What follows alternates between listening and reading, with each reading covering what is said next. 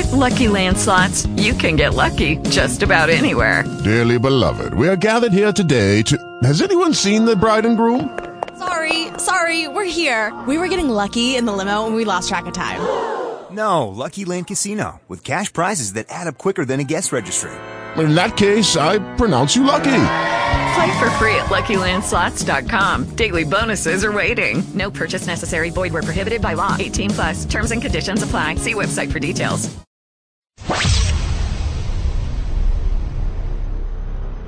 The views expressed on this program do not necessarily reflect the views of this station. You should consult a financial advisor or conduct your own due diligence and base all financial decisions on your specific situation. The show is furnished by Edelman Financial Services, a registered investment advisor. Rick Edelman is also a registered representative and principal of Sanders Morris Harris, an affiliated broker dealer member FINRA SIPC.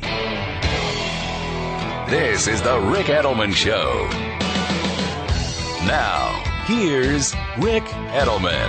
And a very happy weekend to you. Rick Edelman here. Thanks for joining me on the program. It's the truth about money, and we're going to give you all the information that you need in the area of investments, taxes, mortgages, insurance, college planning, retirement planning, buying houses, leasing cars, getting out of debt, you name it. We're going to talk about it on the program. Inviting your phone calls at 888 Plan Rick. That's 888 752 6742. I've got something really important I want to share with you today losses. I want to talk about losses. But no, not the risk of investment losses. I know that's what you would typically expect me to talk about. Are you prepared for the downside? Could you handle losses? Are you aware of how much your portfolio might suffer in losses in a given scenario that might develop? No, I don't want to talk about investment losses. I want to talk about investment advisor losses. Yeah, in other words, I don't want to talk about you losing money on your investments. I want to talk about you losing not your investments, but your investment advisor. What would happen? Just think about this for a second. What would happen if you phoned your advisor or sent an email to your advisor and got no response? Because you don't know it, but your advisor was hit by a bus yesterday. So, for whatever reason, your advisor has died. Your advisor has fallen ill. Your advisor has gone on vacation for two weeks. What if you find yourself in need of your advisor and your advisor suddenly isn't there? Now, even if none of the above occurs, forget about death, disability, injury, illness, or vacation. What about your advisor's own retirement? Because, look, your advisor is helping you plan for retirement. Don't you assume your advisor is also planning for his or her own retirement? Ask yourself, how old is your advisor? Compare that to you. If your advisor is significantly older than you, odds are your advisor will retire before you do. Even if your advisor isn't much older than you, if your advisor is of similar age, I mean, don't you want your advisor to be with you while you're in retirement? Because you're going to be facing issues in retirement. You're going to be dealing with health care issues, Medicare, Medicaid, Social Security benefits, pension benefits, income need in retirement, estate planning, you're going to want to know that the advisor you've come to know and who has come to know you is available, is around to help you while you're in your 60s and 70s and 80s. So, for all of the above, I just want to ask you a question. What happens to you if something happens to your advisor? The SEC has been asking that question and is now demanding that investment advisors have continuity plans. The SEC is demanding that financial advisors have a succession plan in place so that the advisor doesn't leave you in the lurch because something untoward happens to the advisor. And forget about retirement, which is long planned, right? That's not something somebody wakes up one day and says, Oh, I think I'm retiring today even vacations tend to be somewhat planned, and the advisor should be able to say to you, I'm going on vacation for two weeks, FYI. If you need me, here's what you ought to do. But what about getting hit by a bus? What about an auto accident? What about falling down the stairs? What about an accident or an injury or a sudden illness that takes the advisor out of the workplace and into the hospital where they are unable to serve your needs? The reason this is acute is that according to a recent industry survey by SEI Advisor Network, they did a survey of nearly 800 advisors in the country. Only 45% of them say that they have a continuity plan. Only 45%, about half. But when SEI probed more deeply and asked to look at that continuity plan, they discovered that only 20% of advisors had one that was genuinely executable. Meaning, an advisor would say, "Yeah, I have a continuity plan. If something happens to me, I'll uh, I'll just have my clients talk to Harvey over here." But did they have? Did they really arrange with Harvey to be able to have Harvey take care of those clients? No, plan wasn't executable. Bottom line, only 20% of advisors have a continuity plan.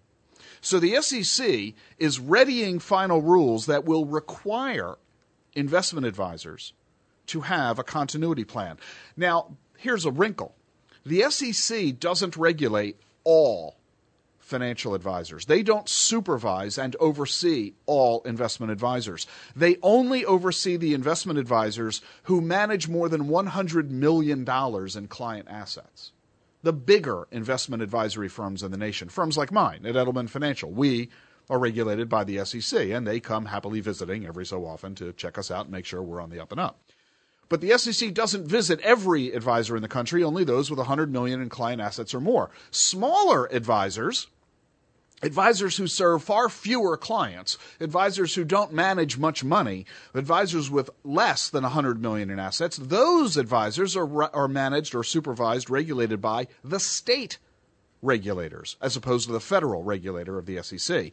So now, this past week, NASAA the North American Securities Administrators Association. This is the National Association of State Regulators. They have put forth new regulation proposals that will also require all advisors operating in their states to have business continuity and succession plans in place. This is great news. It is essential. It is vital that your advisor have this continuity plan in place. We certainly do at Edelman Financial if something happens to any one of our advisors, our clients will experience minimal disruption because we work as a team in our office and we work as a unit. And so all of our advisors are working together with each other so that any other advisor in a pinch could step in to assure the client of continuity of advice and service, understanding of the client's situation, comprehension of the investment management strategy,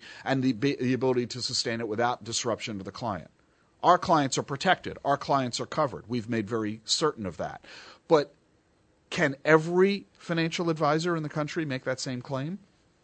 Don't assume that because your advisor works for a big brokerage firm that it's not a problem. Yeah, this guy works in an office. There are 200 guys in that office. Well, that might be true, but in many cases, those 200 guys are working independently in a solo activity by themselves with no awareness or regard to what the other 199 guys in the office are also doing. So you need to have a conversation with your advisor, especially if your advisor is a solo practitioner, one man operation, mom and pop shop. What happens if your advisor is suddenly unable to serve you? What is your advisor's retirement plan? You need to ask your advisor these questions because it's not just so much about choosing the investments, it's also about choosing the investment advisor. In fact, it has gotten to the point where we have gotten requests from financial advisors around the country asking us if we would help them with their continuity planning needs, to which we are saying, yes, we're happy to help. So we're developing a more formal process that we're calling the Edelman Iteration Plan so that we can provide continuity services for other financial advisors. So that if your financial advisor, wherever they happen to be, suddenly is unable to serve you because of injury, illness, death, retirement, whatever, that advisor can turn you over to us and we can help facilitate the continuity of services that you need so that you're not left in the lurch? You need to ask this question of your advisor. I mean, it's not a big deal for your. Hello, it is Ryan, and we could all use an extra bright spot in our day, couldn't we? Just to make up for things like sitting in traffic, doing the dishes, counting your steps, you know, all the mundane stuff. That is why I'm such a big fan of Chumba Casino. Chumba Casino has all your favorite social casino style games that you can play for free anytime, anywhere with daily bonuses. That should brighten your day a little. Actually, a lot. So sign up now at chumbacasino.com. That's chumbacasino.com. No purchase necessary. VGW Group. Void were prohibited by law. See terms and conditions. 18 plus. Plumber. You know, what happens if your plumber retires? Unless your plumber is currently fixing your leaky bathroom pipes, it's not an issue. But if you've got an ongoing relationship with your investment advisor and the management of your investments, and suddenly they're not there to help, and you need to get cash out of your account, you need to get information for tax preparation, you need to get advice because of changing market circumstances or your own situation and suddenly your advisor is not there to help. To me, that's pretty scary. To me, that's even scarier than the risk you associate with the investment world of what happens if my investments fall in value. My attitude is the risk is this. What happens if my investments fall in value and my advisor isn't there to help me with that? That's the risk. So I always admonish my advisors when they're planning to go on vacation. You can, not a problem, provided the market doesn't crash while you're away. And of course, since we can't guarantee that, we partner it up. We have a buddy system. So if one advisor is away, another advisor is there, stepping in, able to take care of things while they're gone. And nobody's ever really gone, you know what I'm saying? Thanks to email and voicemail and uh, mobile technology, nobody is ever really gone. I was in contact with Val, one of my advisors. He was on safari in Africa and I was having a conversation with him uh, in email because of a client situation that came up. We were able to take care of it. Not a problem. From halfway around the world, we took care of it. You want to be able to be sure that that opportunity is available to you with your advisor. And if you aren't sure what your investment advisor's continuity plan is, just ask. It should be the first question you ask in your next conversation. What is your continuity plan? By the way, this continuity plan has to be in writing. So ask them for a copy of it. Don't just say, yeah, I got it covered. Uh, there's this guy Harvey over here. No, no, no, no, no. I want to see your continuity plan. Show me how it'll work so that you have the peace of mind, so that when the time comes, it's in place for you.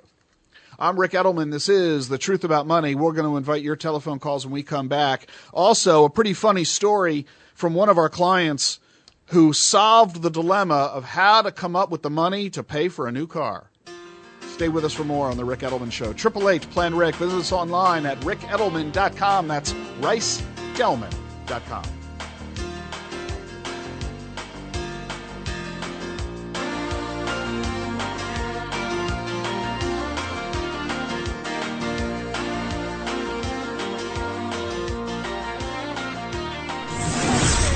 the author of the number one national bestseller, The Truth About Retirement Plans and IRAs, coming up on The Rick Edelman Show.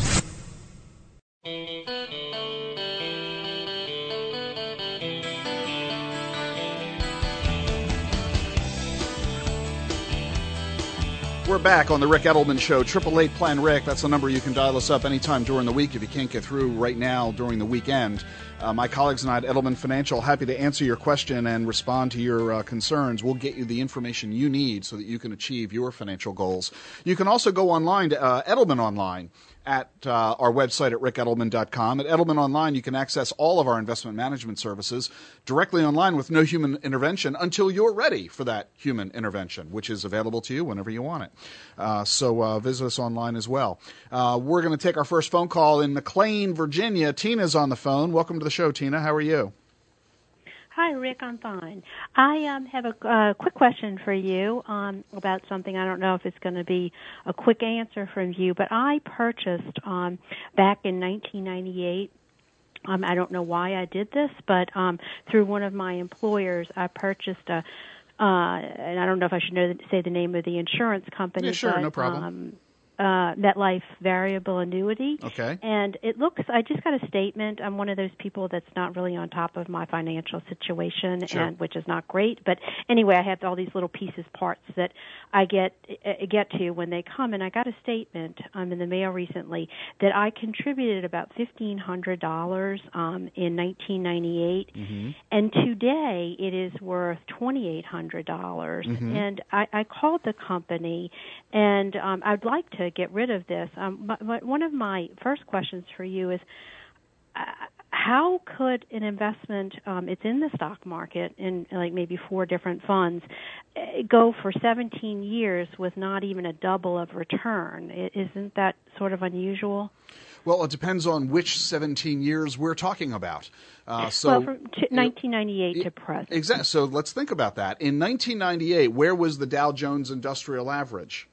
Um, I- um I, I suppose I suppose it it was a little bit higher. I mean, obviously lower than it is now. well, no, I'm going to tell you exactly and then it where. I'm going to tell you exactly where the Dow Jones Industrial Average Mhm. was as soon as Jeremy gets around to telling me. Come on, Jeremy, the clock's ticking.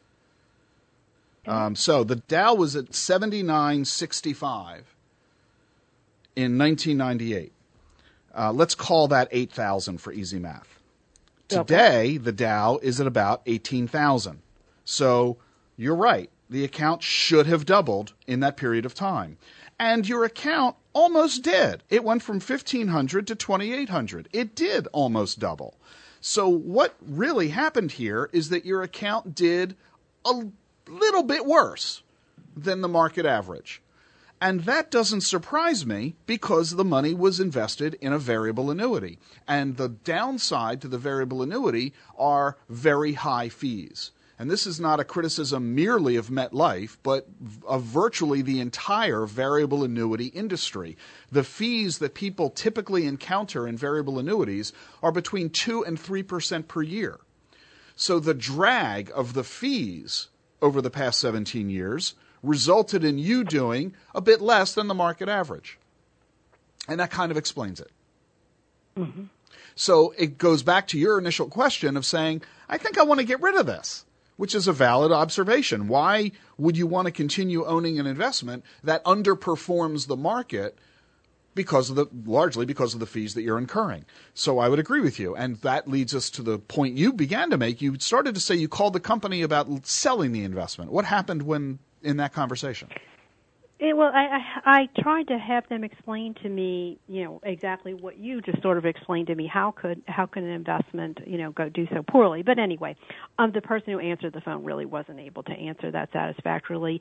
But um, they said that I would need to get permission um, from the company, the employer that I had that with. I would have have to ask permission to get out of that, All right, which so I thought now- that was very unusual. It depends. Was this an was this a retirement account? Was this a 403b account with your employer think, back? yes, yes. That is yes. why. You see, this isn't. You didn't really buy the annuity directly. You invested in the company's 403b plan. And are you still with that company? Are you still with that employer? Um, on a very, very part-time basis. So you are you still eligible to participate in that company's 403b program? Yes. Then that's I'm the eligible to, to to for their 401k. So it's a it's a dot org. Okay. So I would imagine that I can do the 403b. All right, so uh, that is what MetLife was trying to explain to you. Because this is a retirement account, your ability to liquidate that account and move the money to a different investment does, in fact, depend on your employer. So you need to go to the employer, and if and if if you want, you can call us and we can help you do this because we deal with employers on behalf of our clients all the time, and we can help mm-hmm. work through that maze for you. There are probably several options here uh, that are available to you, and in fact, it's worthy of a more elaborate conversation. We're running up against the news, but I want to talk about this with you further. So I'm going to put you on hold, and we're going to come back after the news so we can continue the conversation. What do you do if you have an investment in your retirement plan at work and you're not happy with the investment? What can you do about it? I'm going to answer that question for Tina and for you when we come back on the Rick Edelman Show. So stay with us.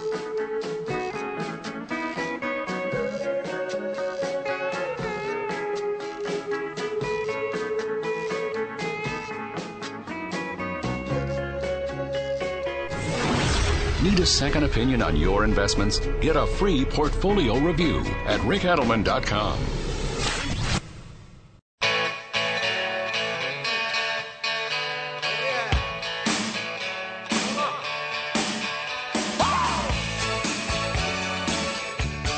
Welcome back to the program. Rick Edelman here. Uh, I do want to tell you of a funny story that one of my advisors uh, shared with me about a, an annual review meeting he recently had with a client who wanted to buy a new car. But before we get to that, I want to continue. Okay, round two. Name something that's not boring. A laundry? Ooh, a book club. Computer solitaire, huh? Ah, oh, sorry, we were looking for Chumba Casino. That's right. ChumbaCasino.com has over 100 casino style games. Join today and play for free for your chance to redeem some serious prizes. ChumbaCasino.com. No purchase necessary. Full prohibited by law. 18 plus terms and conditions apply. See website for details. Every day, we rise, challenging ourselves to work for what we believe in. At U.S. Border Patrol, protecting our borders is more than a job, it's a calling.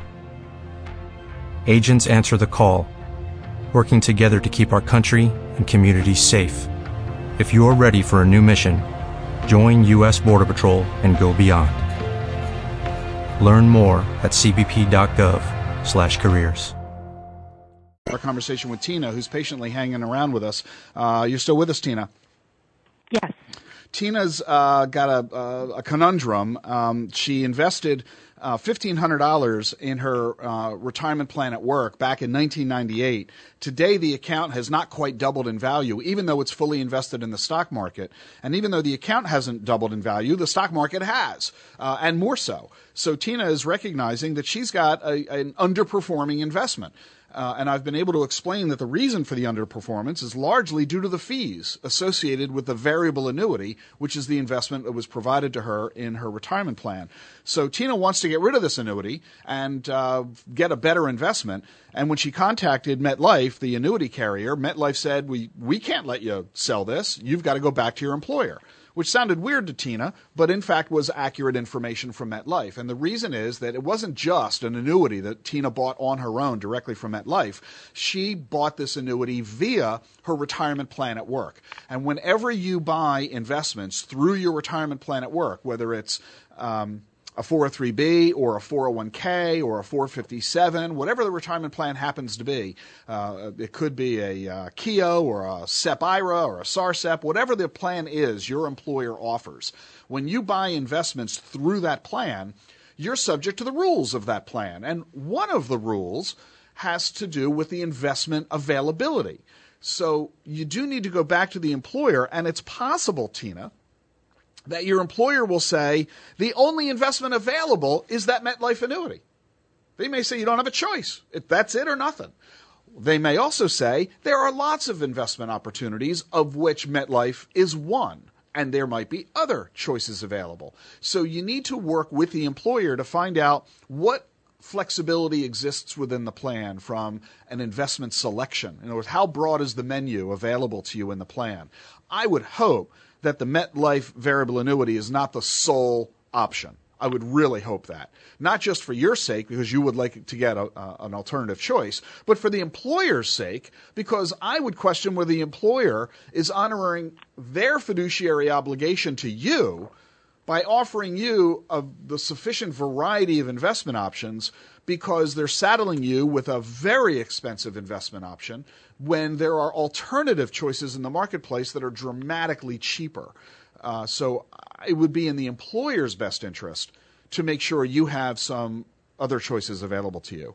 So the first step is to go to the employer and say, hey, I don't like this. Can I take my money out of this and move it to something else? And let's see what their answer is. And depending on their answer, would determine what our next steps are.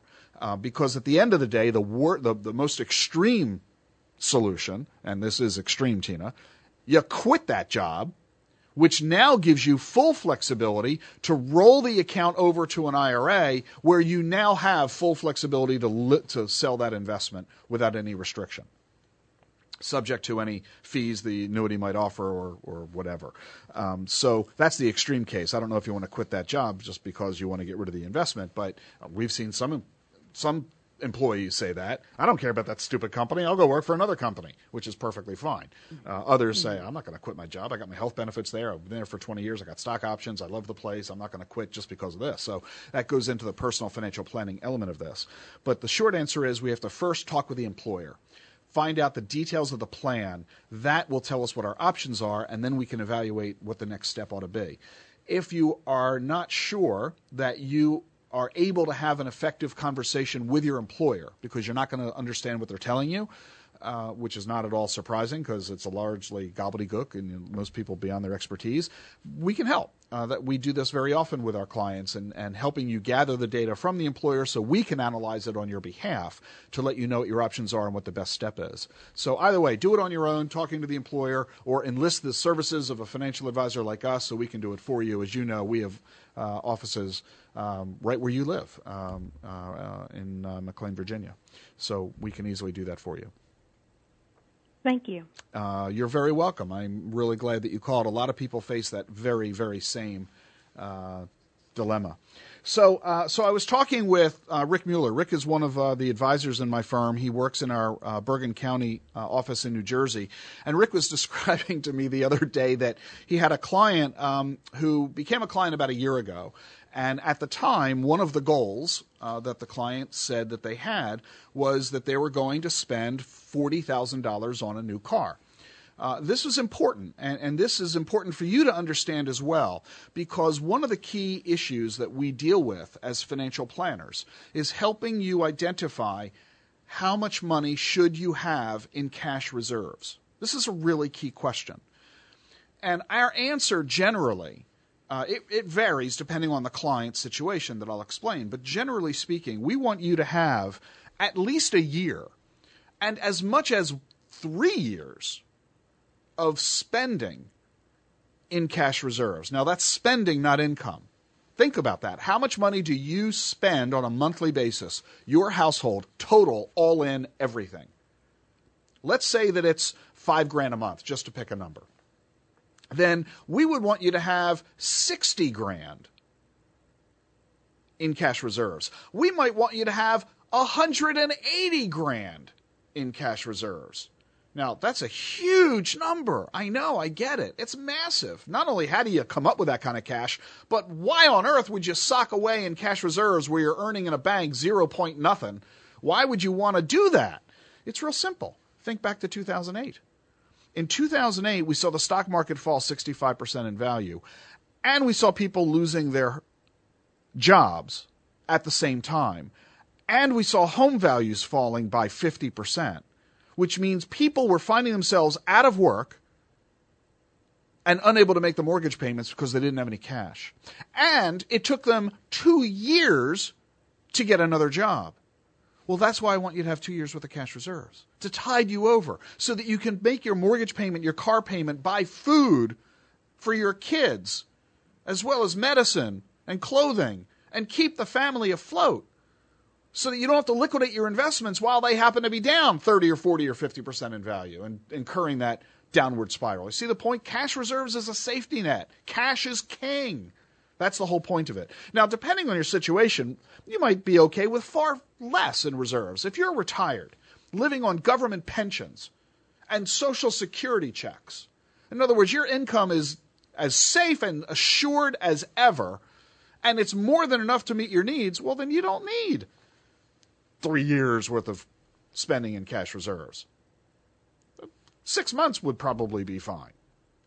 On the other hand, let's say that you're um, married with kids and you're the sole breadwinner in the family and you're working for a company that is unstable financially and you're on commission sales where you don't know what your income is one month to the next. Well, that's pretty scary, and I would want you to max out that three year clock on your cash reserves. In other words, the less stable and predictable your income, the more you need in cash reserves. It's about that simple. And once you figure out that number, let's say you conclude you need two years worth of savings in reserves. This is money that you are planning to never touch. It's a rainy day fund, and you're hoping you never need to touch it. But if you know for sure that you are going to need to touch it, and that's where this client comes in, they knew they were going to spend 40 grand on a new car.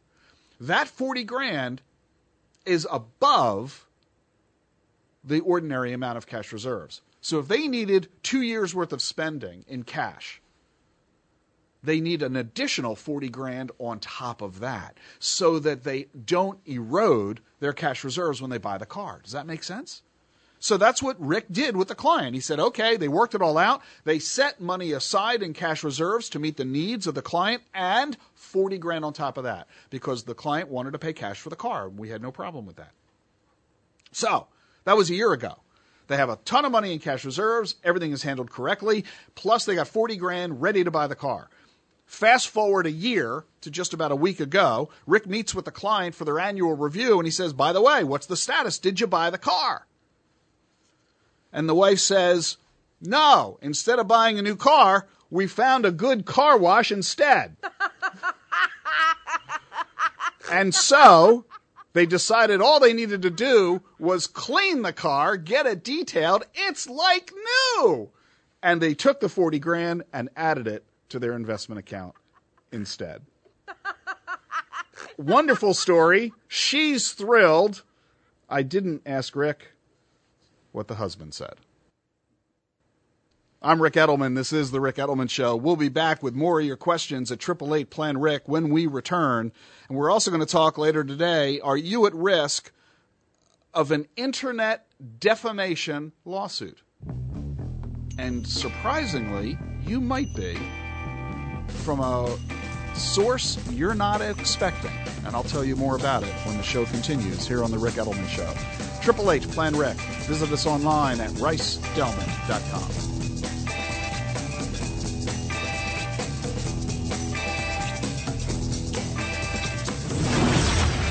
free articles on personal finance, sign up for Rick's email update at rickedelman.com.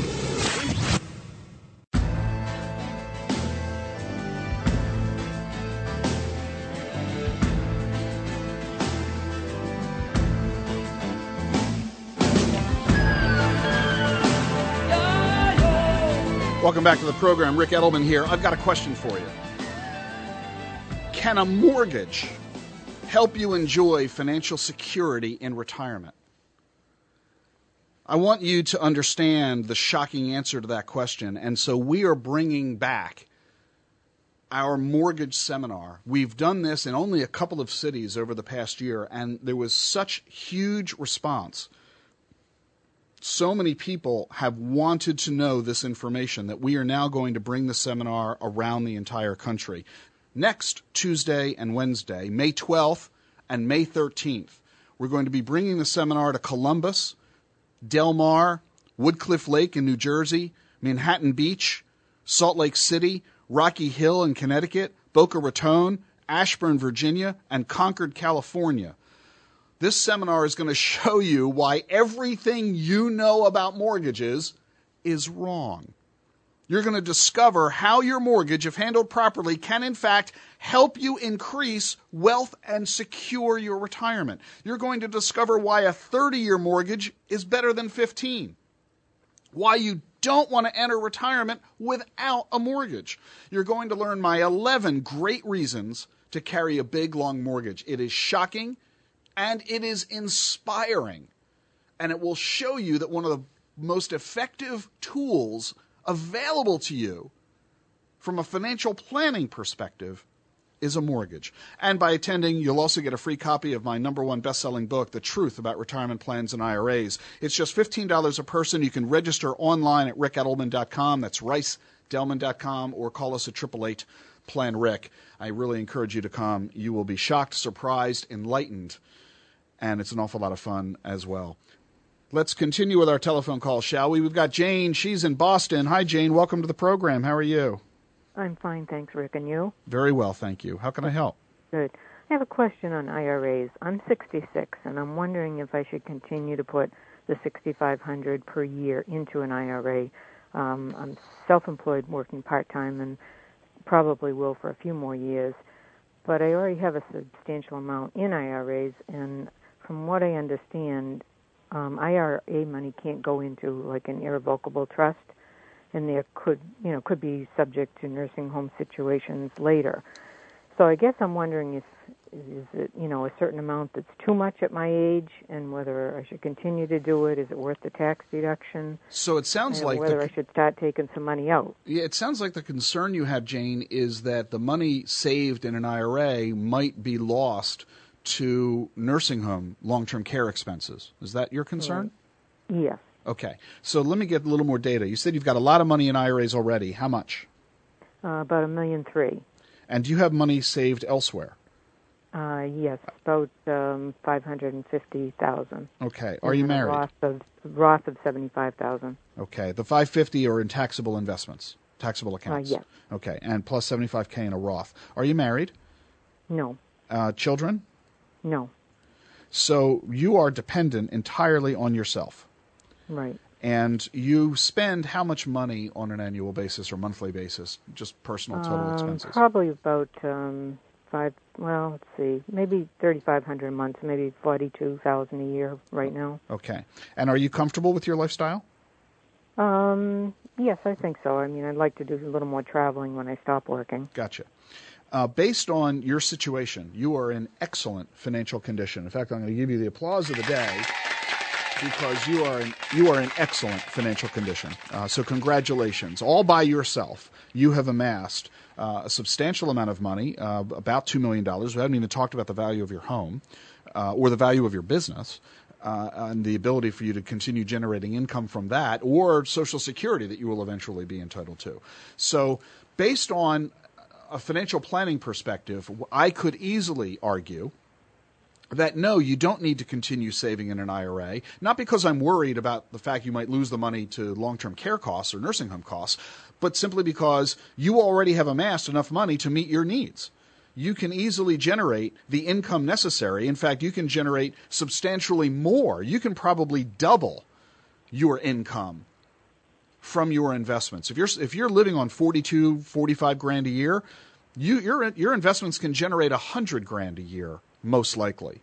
And that's assuming that we don't really erode the value of the account over your lifetime, meaning you die with as much money in the future as you have today.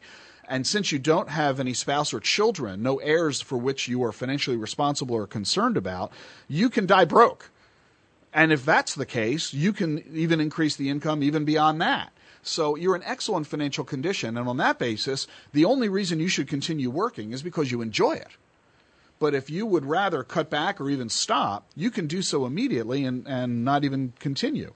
Having said all that, from a sheer spreadsheet analysis perspective, from a sheer efficiency basis, and if the goal is to accumulate as much money as possible, sure, keep working, and sure, keep adding to your IRA. There's no reason not to. The fact that the money might ultimately end up having to be used for long term care costs, so what? That's what it's for.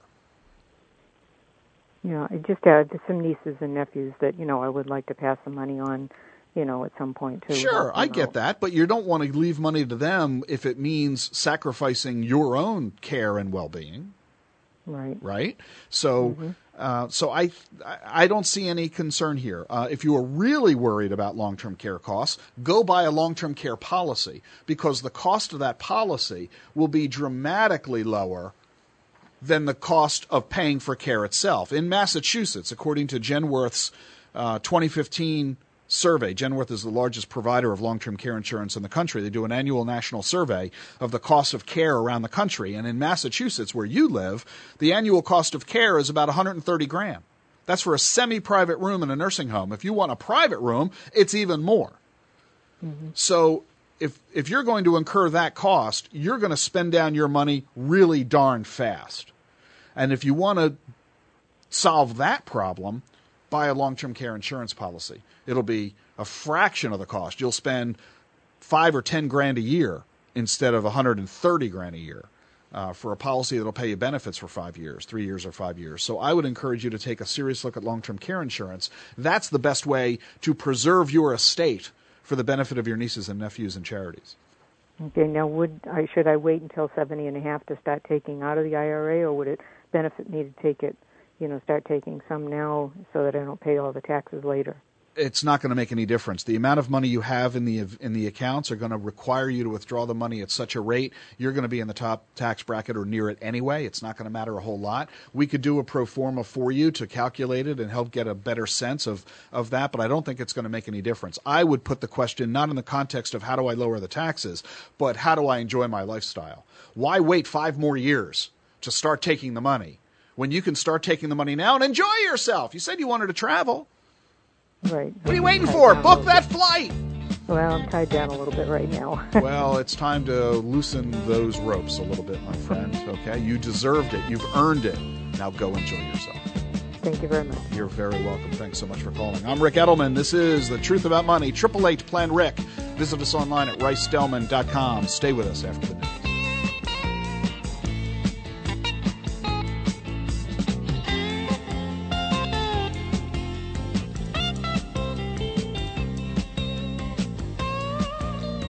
Lucky Land slots, you can get lucky just about anywhere. Dearly beloved, we are gathered here today to. Has anyone seen the bride and groom? Sorry, sorry, we're here. We were getting lucky in the limo and we lost track of time. No, Lucky Land Casino, with cash prizes that add up quicker than a guest registry. In that case, I pronounce you lucky. Play for free at LuckyLandSlots.com. Daily bonuses are waiting. No purchase necessary. Void where prohibited by law. 18 plus. Terms and conditions apply. See website for details. What if you could have a career where the opportunities are as vast as our nation, where it's not about mission statements, but a shared mission? At U.S. Customs and Border Protection, we go beyond to protect more than borders from ship to shore, air to ground cities to local communities, CBP agents and officers are keeping people safe. Join U.S. Customs and Border Protection and go beyond for something far greater than yourself. Learn more at cbp.gov/careers. Providing personal finance advice for 25 years. This is the Rick Edelman Show. This is the Rick Edelman Show. Now, here's Rick Edelman. Welcome back to the program. Rick Edelman here. Um, is there a senior in your life? Odds are that you have a parent or parent in law still alive, uh, thanks to longevity that has never been better in uh, human history. And unfortunately, uh, seniors are victims of financial fraud at an increasing rate. According to TrueLink Financial, American seniors are losing $37 billion a year to senior fraud, exploitation, and financial abuse. This is a huge number. Um, the greatest at risk seniors who are experiencing memory loss, seniors who are engaged in making financial decisions alone, meaning without the aid or assistance of other family members, seniors who live alone, and seniors who don't consult with family members or with advisors before making financial decisions. So the real question here is are you or are your parents possibly experiencing signs of a financial decline where their financial competence is at risk because of declining mental faculties? So let me share with you a list put together of some warning signs from the National Endowment for Financial Education. Are your parents, or are you, taking longer to complete everyday financial tasks? For example, does it take longer than usual to prepare your bills before you mail them, to fill out a check, uh, or to file your income taxes? Is it taking longer than it used to? Uh, do you have reduced attention to details in financial documents? For example, uh, are you having trouble identifying that there's an overdue bill that needs attention? Are you finding when you visit your parents that they have bills lying around unpaid? Do you have difficulty finding details on a bank statement? Uh, do you have difficulty filling out the columns of a check register when you're trying to balance your checkbook? Are you or your parents having issues with this? Are you experiencing a decline in everyday math skills? Are you having trouble calculating the return on an investment? When you're in a restaurant, do you have trouble figuring out the tip? More so than in the past? Do you have trouble making several calculations at once? these are indications that you might be experiencing a decline in cognitive skills, which routinely decline as we age. Researchers say these declines start at about age 55. Yeah, 5 5. So imagine if you're 65 or if your parents are 75. Do you have a decreased understanding of financial concepts? For example, when uh, your health insurance refers to something like a medical deductible, you have trouble understanding what that means? When you look at a bank statement and it refers to the minimum balance, does that appear confusing to you more so than in the past? And finally, do you have difficulty identifying the risks of a financial opportunity? This is where the biggest pervasive areas of fraud occur. Do you have trouble identifying the key risk in an investment scenario? Do you have trouble identifying the risks of mail fraud or telephone fraud? If so, you should recognize that it's not at all uncommon and that it simply means you shouldn't make any decisions quickly. You should instead deliberate and ask family members or a professional financial advisor for assistance to protect you and your money from those trying to separate you from it. And one other area where people are sometimes separated from their money, we had this in the last hour when we were talking with Tina, who found herself owning a variable annuity. And over the past 17 years, even though the annuities investment was entirely in the stock market, she found that she was significantly underperforming in that investment. And I explained that one of the big reasons is that variable annuities are often very, very expensive with their fees. And so this is such a pervasive issue. Why would a financial advisor sell a variable annuity to a consumer if the fees are so high? Well, one obvious answer is the commissions are high as well. That financial advisor has a pretty strong incentive to sell that product to you because they make a lot of money doing it. The commissions can often be 5% or more.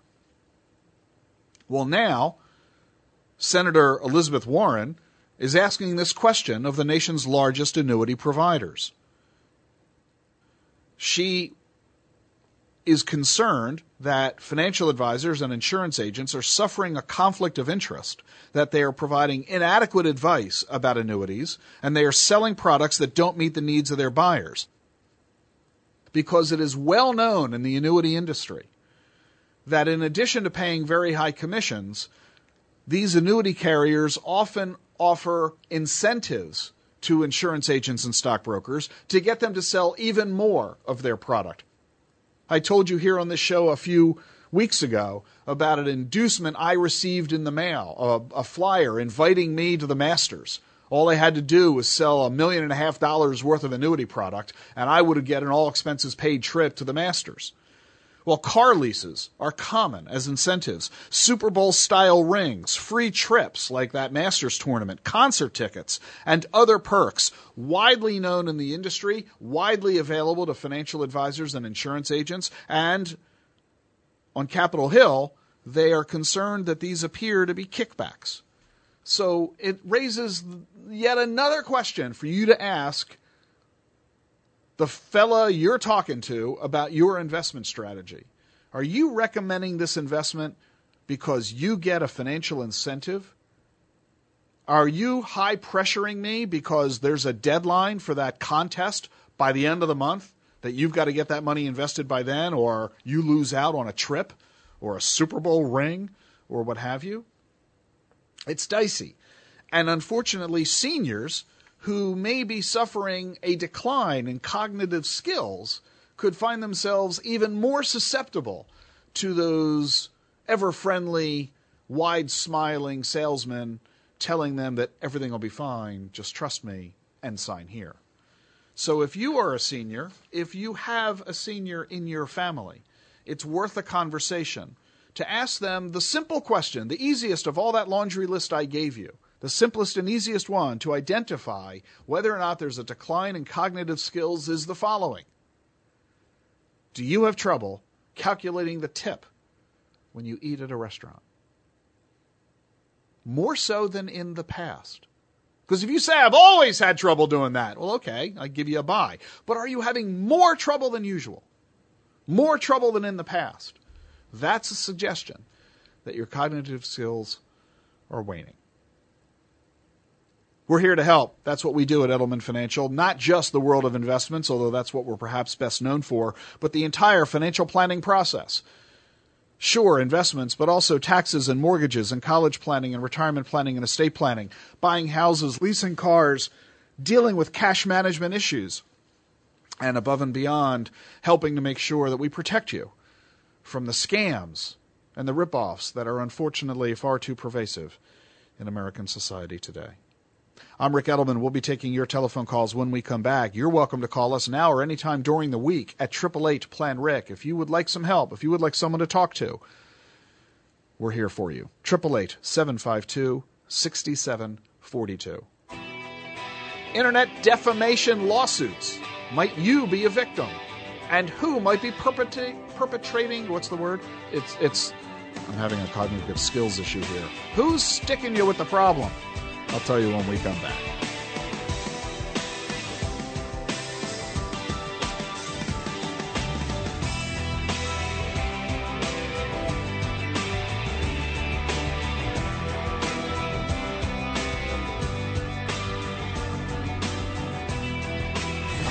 More with the host of the PBS TV series, The Truth About Money, coming up on The Rick Edelman Show.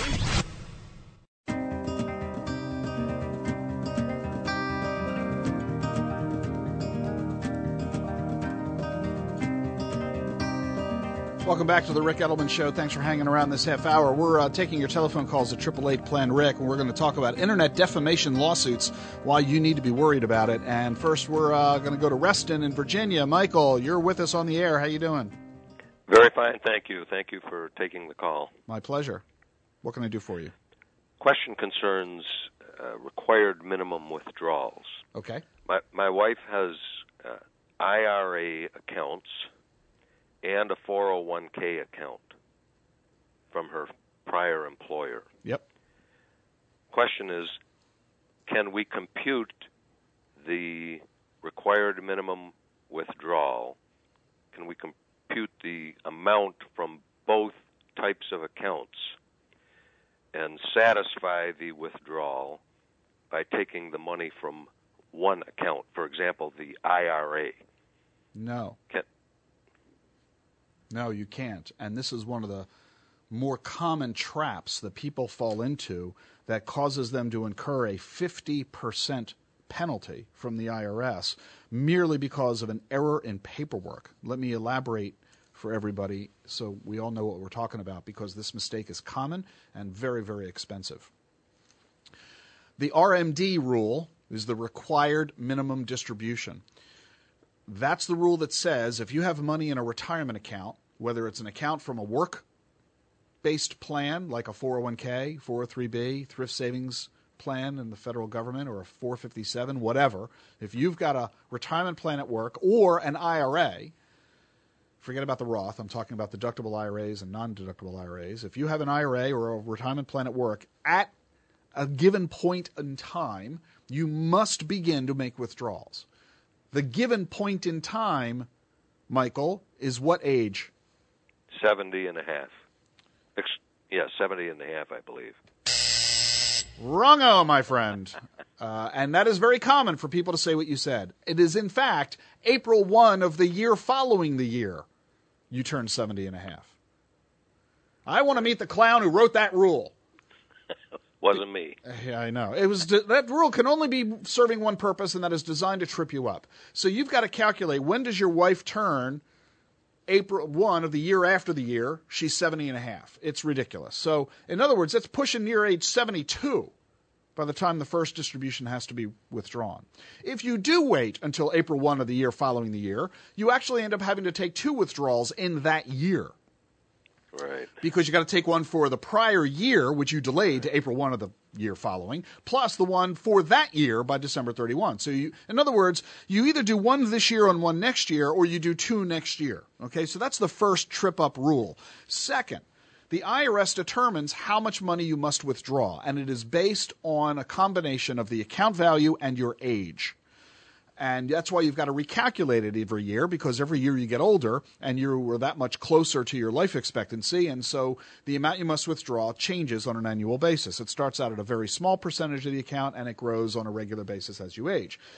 Now, having said that, there's another trap because I just said something that wasn't quite accurate. What I just told you is you have to determine the amount you must withdraw, which is based on what? What did I just say? The, amount, the withdrawal you take is based on what? It, it's based on your age at the time you take it. The factor the IRS gives you in Pub 590, whatever it is. And that also is wrong. Uh, because you what you just said is what most people say, and a reading of publication 590, which is where you get the IRS table that tells you the amount that must be withdrawn, has a piece of fine print associated with it. The amount you must withdraw is not based on the value of the account as of the date of the withdrawal. It's based on the value of the account pr- the prior December 31. Yes. So if you withdraw the money right now based on the current account value, that's incorrect. You need to withdraw based on the account value of the prior December 31. Now, ordinarily, account values rise, so it's no big deal if you use the May date instead of last December's date because the account value in May is probably higher than the account value last December. But go back to 2008. In 2008, when the stock market was down 50%, if you took the withdrawal late in the year, that account value was an awful lot less than it was the prior December 31, and you ended up withdrawing too little, and the difference was subject to a 50% penalty. Another trap.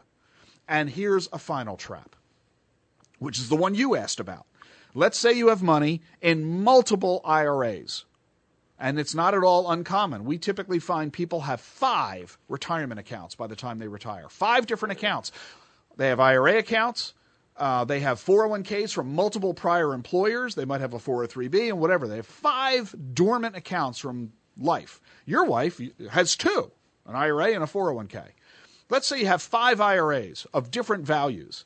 You can add up the total and then withdraw all of it from just one of the IRAs, which was kind of the question you asked. And that works just fine if all of the money is, is in IRAs. But if any of it is in a 401k, you must take from the 401k its pro rata portion.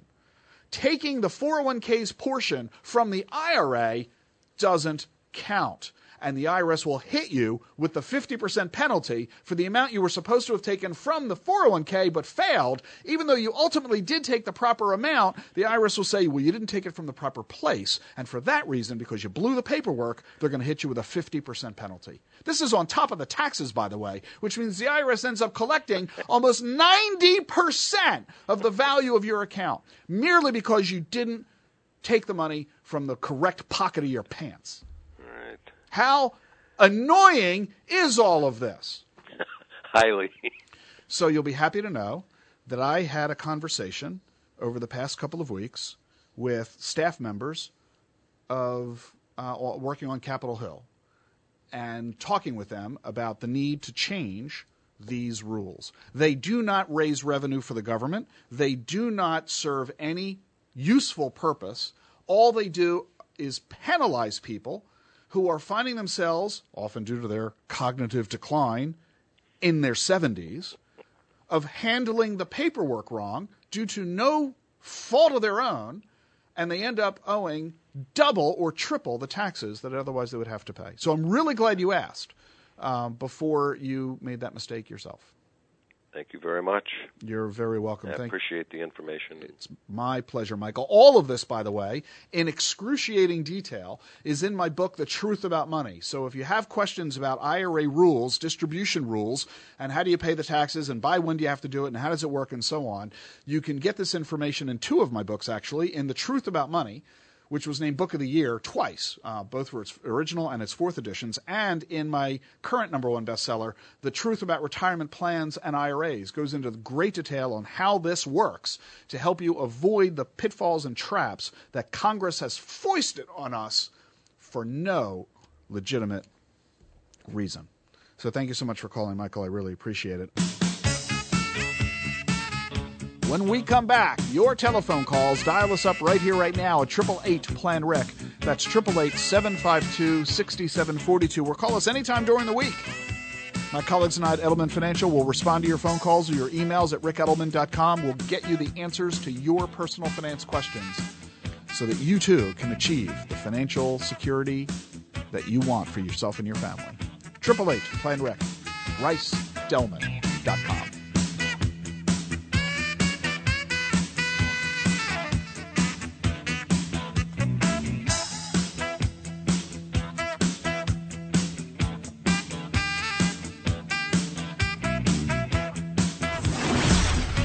information on what you need to do now, go to rickedelman.com. That's rickedelman.com.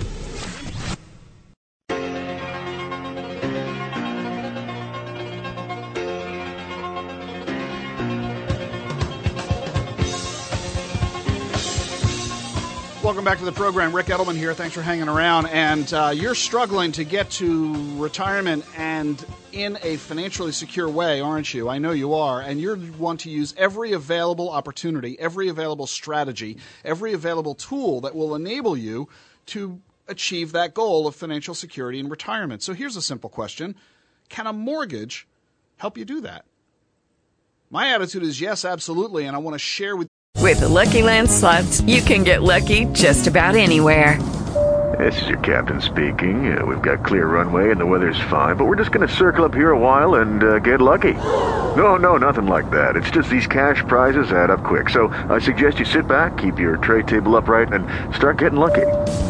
Play for free at LuckyLandSlots.com. Are you feeling lucky? No purchase necessary. Void where prohibited by law. 18 plus terms and conditions apply. See website for details.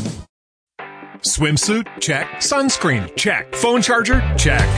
Don't forget to pack the 5 Hour Energy. It fits great in a pocket or carry on, and the alert feeling will help you arrive ready for anything. Now get 20% off when you use code 5HE Travel at 5hourenergy.com. Expires April 30th. One time use only, not valid with other discounts. Remember, visit 5hourenergy.com and use code 5HE Travel to save 20%. you how. We've been staging a seminar on explaining my 11 great reasons to carry a big long mortgage. We've now broadened that to put it into the financial planning context. How can a mortgage help you enjoy financial security in retirement? Tuesday and Wednesday, May 12th and May 13th, we're bringing the seminar to Columbus, Del Mar, Woodcliff Lake in New Jersey, Manhattan Beach, Salt Lake City, Rocky Hill in Connecticut, Boca Raton, Ashburn, Virginia, and Concord in Northern California. We are going to show you why, you ready for this? Everything you know about mortgages is wrong. And it's causing you to mishandle your mortgage, which is potentially interfering with your ability to increase your wealth and develop that secure retirement that you want. I'm going to show you. In this seminar, we will teach you why a 30 year mortgage is better than a 15 year loan, why you really don't want to enter retirement without a mortgage, and of course, my 11 great reasons to carry a big long mortgage. You'll also get a free copy of my best selling book, The Truth About Retirement Plans and IRAs. It's $15 a person. Register online at rickedelman.com. The seminar is 1 p.m. and 7 p.m. both days, Tuesday, May 12th, Wednesday, May 13th. Register online at rickedelman.com or call us at 888 Plan Rick, and we'll um, sign you up so you can get the information you need. It'll be really, really impactful for you. All right, I've been promising to share this with you, so I'm going to do it right now. Then we're going to talk with Bill. He's got a great question you're going to want to hear about. The question is this for you first. Are you at risk of suffering an internet defamation lawsuit? Now, we know that defamation is something you aren't supposed to do. You're not supposed to insult people. You're not supposed to accuse people of nasty things. You're not supposed to say impolite things, not only to other people. Mom told you if you don't have anything nice to say, don't say it at all. But most importantly, you shouldn't be saying it online where the world can read it. Are you at risk of saying something online that could cause someone to sue you for defamation? Now, I know you're saying, come on, Rick, give me a break. I'm a responsible, mature adult. I am certainly not going to say anything online that could cause somebody to sue me. Well, that's great. Okay, I believe you. So I just have a simple question for you. You got any teenagers in the house?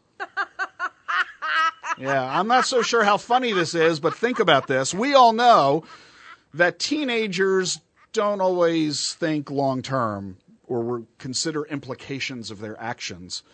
Here was a recent lawsuit where a teenager made a reference on Facebook to friends of his in his little social circle that his father had just signed a legal agreement with his employer. Well, what the son didn't realize is that the father's legal agreement contained a confidentiality clause.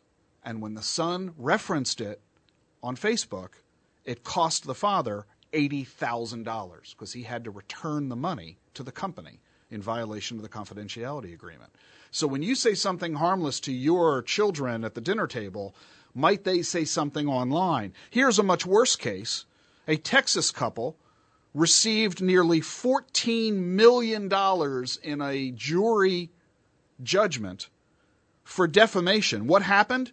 Somebody had posted what they thought were anonymous comments. Well, there ain't nothing anonymous about the web. And those anonymous comments ultimately led back to identifying who they were. They said some really nasty things about a Texas couple. They sued for defamation and received $14 million in judgment.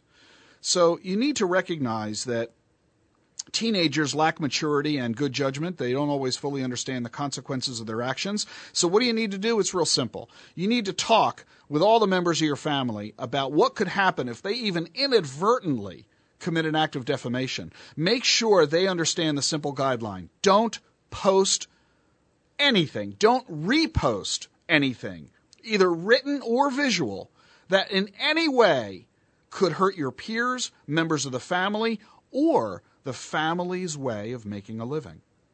They should not post or repost insults or embarrassing images. They should never curse or make public what should, frankly, be kept private within the family. You need to talk to your kids, you need to talk to your grandkids about this before somebody ends up writing a big fat check. Let's head to La Plata, Maryland. Bill, patiently waiting on the phone. Hey, Bill, welcome to the program. How are you? Thank you very much. Uh, good to talk to you. Uh, a little too much tree pollen down here right now. well, I'll take that over the snow any day.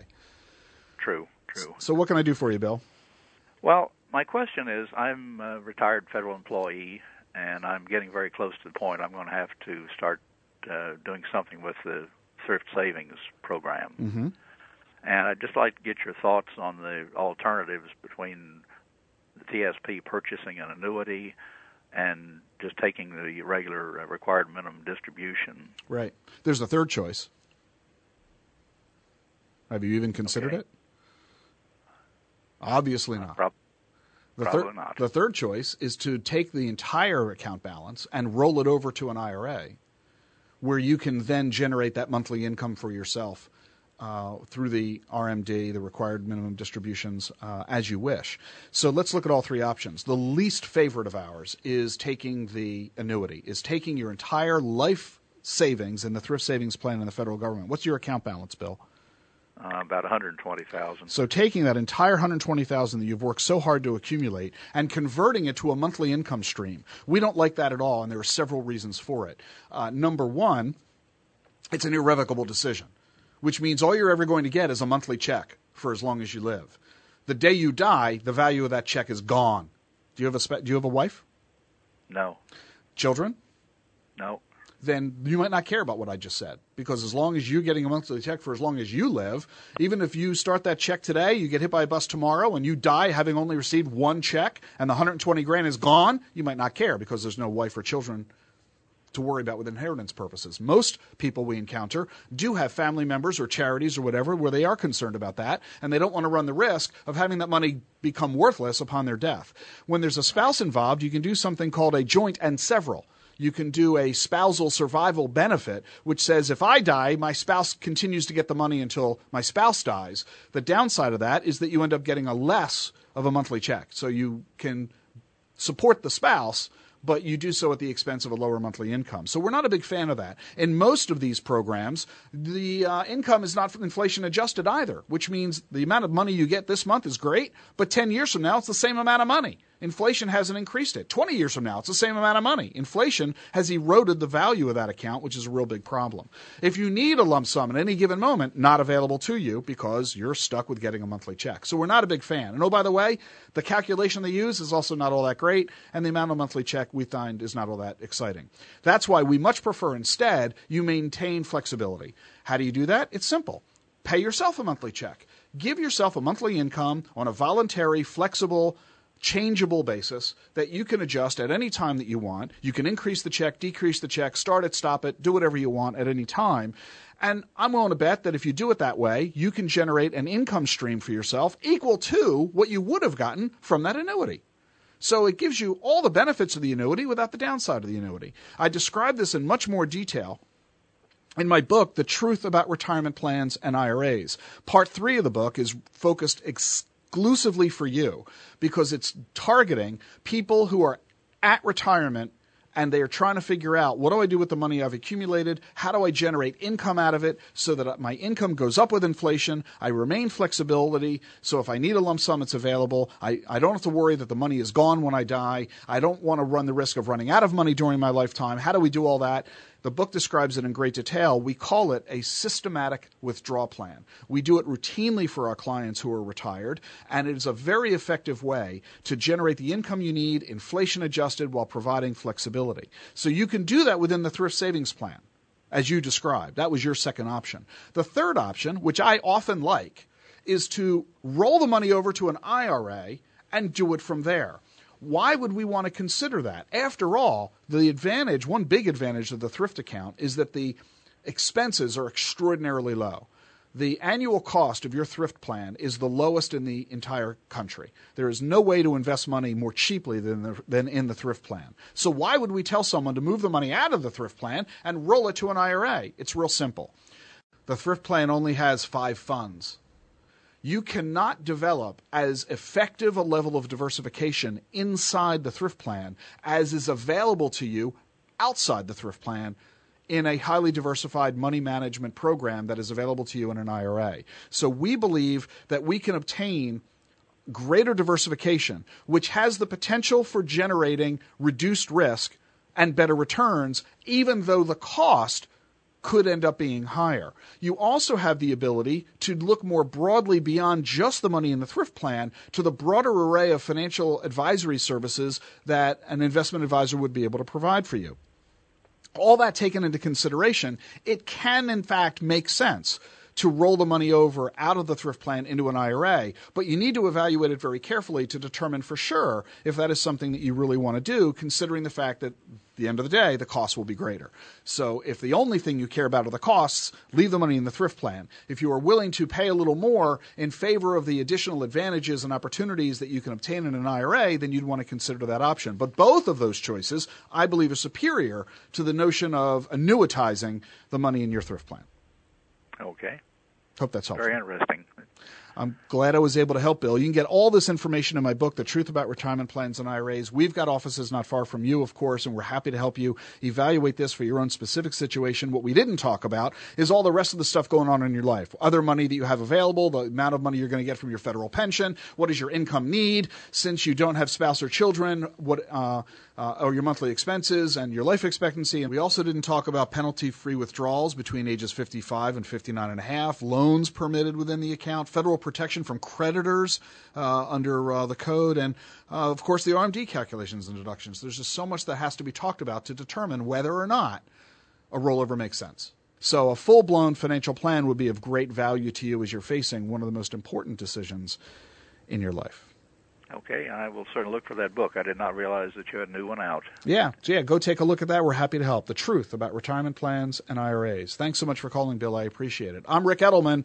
Stay with us. Visit us online at rickedelman.com. That is rickedelman.com. Or call us at 888 Plan Rick, and we'll help you just like we're helping Bill. And when we come back, one of our listeners isn't happy with something that I said.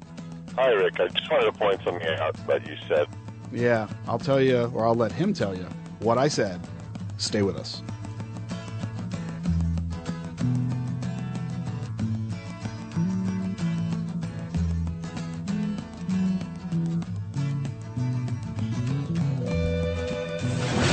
More with the founder of one of the nation's largest independent investment advisory firms coming up on The Rick Edelman Show.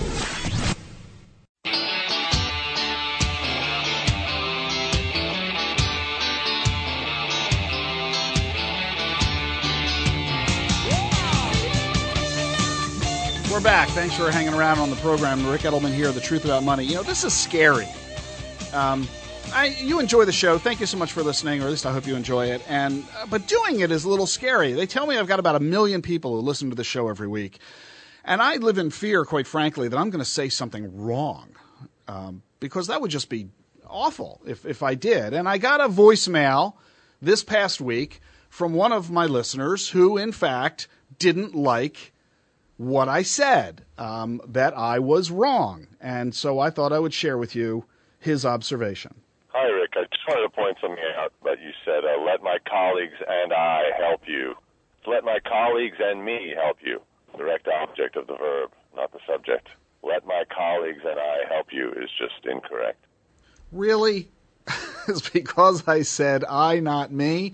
Well, I have to admit, he has a point. And as a former journalist and, and number one best selling author, I know better. So thank you for the warning.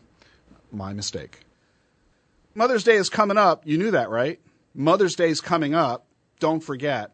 Just, I'm just saying. Uh, Mother's Day is coming up. And so, here in honor of Mother's Day coming up, I thought I would share with you the results of a survey from coupon codes uh, pro.com that found, uh, and moms are going to like this, as well as women everywhere, moms and women generally save more money than men each year. Women save, on average, $232 per month, compared to men who save, on average, only $75 per month. Why is it that women are saving? 58% of them say they like to. They like to save for the future. 69% of men, on the other hand, say they'd rather spend their money and have fun. So, the top five reasons women say they save number one, they're saving for the future. Number two, they don't want to depend on others. Number three, they're saving for their children. Number four, they're putting money aside for a special occasion. And number five, they want to travel the world. So, those are all really good reasons for saving, pretty good motivation. So if you can't find yourself motivated to save for the future, well, think about being dependent on others. Wouldn't it be great to be financially independent? Think about your children. Think about special occasions that are coming up. Do you have children headed toward graduation, bar mitzvahs, college, a parent's 50th anniversary? Putting money aside for a special occasion is a pretty good reason for saving. And how about traveling? If you want to do some really serious traveling, that's going to take some cash. Saving for it's all really good. So women get this down pretty well. On the other hand, why are men not saving? Here are the top five reasons that men say they are not saving. Number one, 70% of them, they'd rather have fun. Number two, they have too many expenses and therefore can't put money aside. Number three, they'll worry about the future when it comes around. Number four, I just lose track of my spending and I end up spending too much and I have nothing left to save. And number five, the fifth reason why men say they don't save, there's plenty of time to start saving later. Now, I don't know about you, but it strikes me that all of these are head in the sands kind of answers. You'd rather have fun? Well, of course we would. What does that have to do with it? And why does the translation of wanting to have fun have to have anything to do with not saving money? You, there are a lot of things you can do having fun that don't cost money. Having too many expenses? I know, you do. So what? Get over it. We all have too many expenses. That's life. That's got nothing to do with your inability to save. In fact, saving is one of the expenses. You're not skipping the mortgage bill or the car payment or the food budget. Well, you can't skip the savings budget either. Worrying about the future when it's going to come around? Well, that's a head in the sand kind of an attitude. The future's going to be here before you know it. Just look at your current age. Aren't you shocked at how old you are right now? Never occurred to you you'd be this age.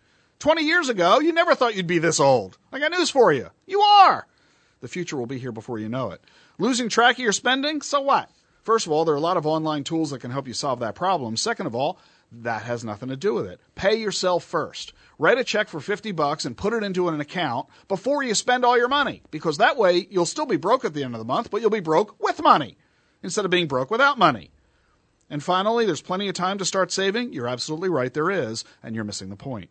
There's plenty of time to start saving, but the power of wealth accumulation is based on time. The more time the money has to invest and grow, the more it's going to be worth. Saving money for 40 years produces far more wealth than saving money for 30 years, or for 20 years, or for 10 years. So you're right, you have plenty of time, and it's vital that you take full advantage of it right now.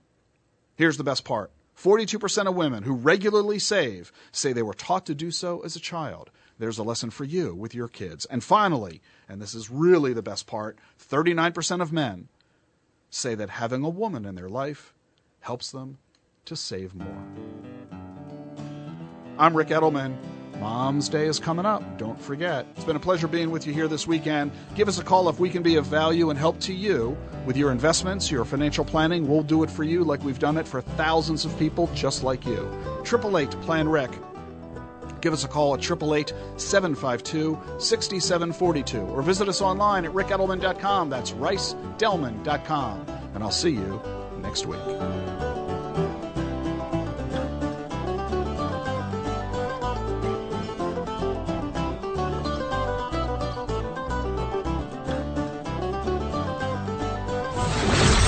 Get the truth about money every weekend on The Rick Edelman Show. Hey guys, it is Ryan. I'm not sure if you know this about me, but I'm a bit of a fun fanatic when I can. I like to work, but I like fun too. It's a thing. And now the truth is out there. I can tell you about my favorite place to have fun. Chumba Casino. They have hundreds of social casino style games to choose from with new games released each week. You can play for free anytime, anywhere and each day brings a new chance to collect daily bonuses. So join me in the fun. Sign up now at ChumbaCasino.com. No purchase necessary. VGW. Void were prohibited by law. See terms and conditions. 18 plus.